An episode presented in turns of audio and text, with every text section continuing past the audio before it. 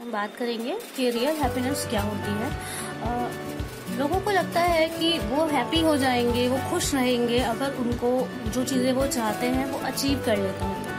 For example अगर किसी person को कार चाहिए और उसको कार मिल जाती है तो वो बहुत हैप्पी हो जाएगा बहुत खुश हो जाएगा।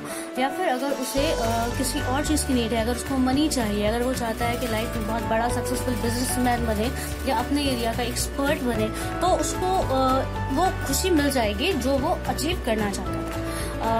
फॉर एग्ज़ाम्पल अगर कोई चाहे कि उसको उसके पसंद की जॉब मिल जाए और वो उसको मिल जाती है तो वो बहुत खुश हो जाएगा। बट अगर इनफैक्ट अगर हम देखें तो हम ये कह सकते हैं कि ये सारी ही चीज़ें हमें टेम्परेरी प्लेजर प्रोवाइड करती हैं। और वो खुशी शॉर्ट लिव्ड होती है, बहुत ही कम समय के लिए होती है।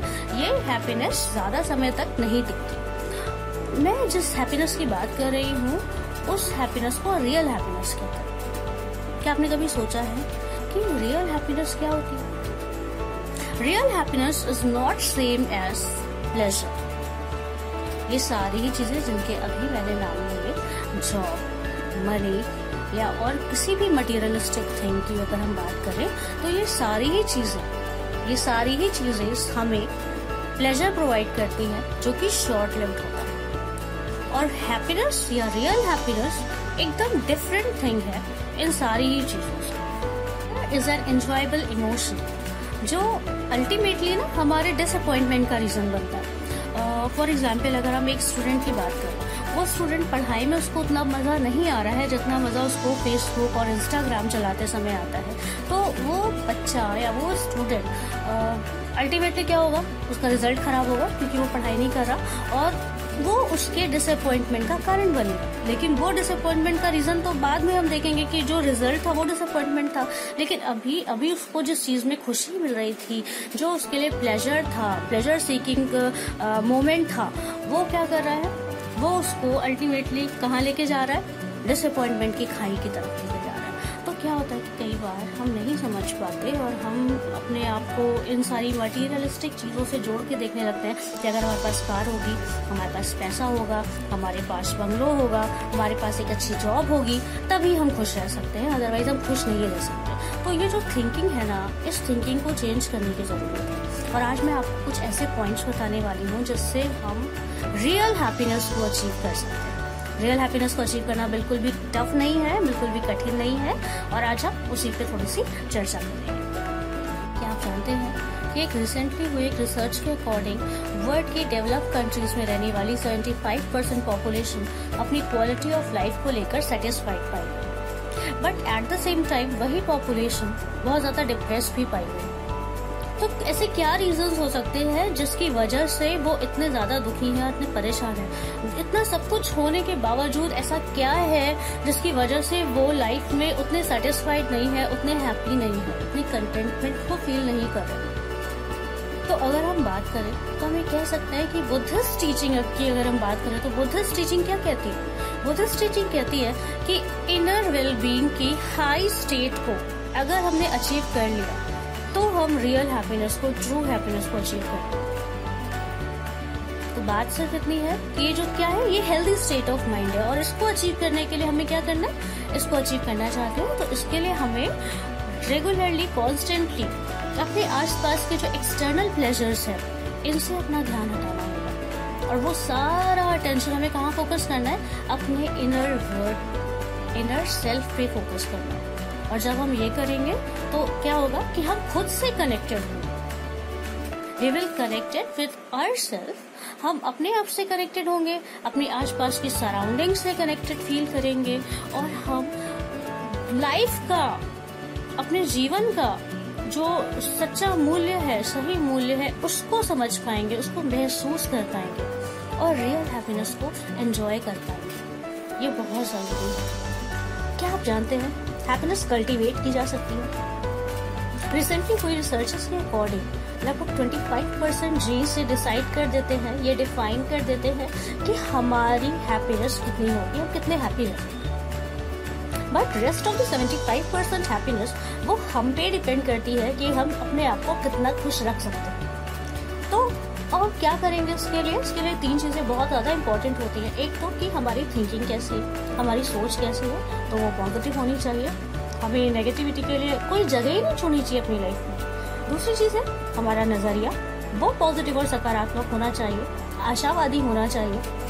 उससे क्या होगा कि हम अपनी लाइफ में अगर कुछ नेगेटिव भी हो रहा है तो हम थोड़ा सा होपफुल रहेंगे, हम थोड़ा पॉजिटिव रहेंगे और इस तरीके की सिचुएशन को भी बड़ी आसानी से झेल लेंगे और डील कर लेंगे। और तीसरी चीज़ है, जीवन जीने की लाइफ स्किल्स कि हम अपने जीवन को किस तरह से जीते हैं, बेहतरीन तरीके से जीते हैं, या बहुत ही मायूसी के साथ में बिता देते हैं, वो हम पे डिपेंड करता है। तो क्या करना है? ये सारी ही चीज़ें ना हमारी मेंटल वेलबींग को अफेक्ट करती है। तो ऐसी मेंटल स्टेट क्रिएट करें जो हमारे पास्ट की मेमोरीज और हमारे फ्यूचर के प्लान्स इन दोनों से बोझ से मुक्त, इन दोनों के बर्डन से मुक्त। और फोकस करें, सिर्फ़ प्रेजेंट मोमेंट जिसे हमें एंजॉय करें क्या करना है हमें? हमें प्रेजेंट मोमेंट पे फोकस करना है। ना पास्ट की सोचनी और ना ही फ्यूचर की। इस तरीके से हम एक हेल्दी स्टेट ऑफ़ माइंड को बना के रख पाएँगे और हैप्पीनेस को भरपूर एंजॉय करेंगे। इसके अलावा ईगो को अपनी लाइफ से डिलीट कर देना। हैप्पीनेस को एंजॉय करने के लिए बढ़ाया हुआ एक बहुत ही सकारात्मक कदम। अगर हम ईगो को अपनी लाइफ से डिलीट कर देते हैं तो हम दूसरों से तो बेहतर तरीके से कनेक्ट कर ही पाते हैं, साथ ही हम खुद से भी कनेक्ट कर पाते हैं। आज के समय में जो डिजिटलाइजेशन का टाइम आ गया है और हम सब इतना डिजिटल एरा में जी रहे हैं तो होता क्या है कि हम अपने आप से डिस्कनेक्ट होते जा रहे हैं। और ये हमारी मेंटल वेलबींग के लिए, हमारी हैप्पीनेस के लिए ना एक पॉइजन का काम करता है। तो हमें क्या करना है? हम अगर अपने इस ईगो के टर्म को, इस ईगो की फीलिंग को अगर अपनी लाइफ से डिलीट कर देते हैं ना तो हम अपने लिए एक एक पॉजिटिव कदम एक आगे बढ़ाते हैं, जिससे क्या होता है कि हम खुद से बेहतर तरीके से कनेक्ट कर पाते हैं। जब हम अपने खुद से बेहतर तरीके से कनेक्ट करते हैं तो हम दूसरों से भी, उनकी भी फीलिंग्स उनकी सफरिंग्स उनके पेन को समझ पाते हैं। और यकीन मानिए, ऐसा करने से एक ऐसी आंतरिक ऊर्जा का अभ्युदय होता है ओरिजिन होता है, जो हमें उस खुशी का एहसास दिलाता है, जिस खुशी की खोज में शायद हम इतने टाइम से भटक रहे हैं। आप महसूस कर सकते हैं उसको मैंने पहले भी कहा कि पॉजिटिव थिंकिंग होना बहुत ज़्यादा ज़रूरी है। अपोजिट इमोशंस एक टाइम पे नहीं रह सकते। फॉर एग्ज़ाम्पल अगर हम पॉजिटिव थिंकिंग की बात कर रहे हैं तो पॉजिटिव होना, या अगर कोई बंदा पॉजिटिव है तो जो हमारी लाइफ की जो भी नेगेटिविटी है ना, उसके लिए वो एक एंटीडोट का काम करता है। तो पॉजिटिव रहे, क्योंकि ये नेगेटिव थॉट्स को डीकंस्ट्रक्ट करने में भी हेल्प करेगा। और कभी भी इस तरीके के नेगेटिव थॉट्स को पेन को सफरिंग्स को, या एंगर को, इस तरीके की चीज़ों को खुद की आइडेंटिटी नाम मान लेगा। क्योंकि ऐसा करना हमारे लिए घातक सिद्ध हो सकता है डेंजरस हो सकता है हार्मफुल हो सकता है। तो हमें क्या करना है? हमें खुद को इन चीज़ों के बेस पे ये नहीं मानना कि ये हमारी आइडेंटिटी है, बल्कि हमें क्या करना है? हमें इन्हें अपनी आइडेंटिटी से सेपरेट रखना है और सेपरेट रख के खुद को इस तरीके की फीलिंग्स के साथ में, जो कि नेगेटिव है, उनके साथ में हमें डिटैच फील करना है खुद को और इन्हें इरेडिकेट करना है अपनी लाइफ से।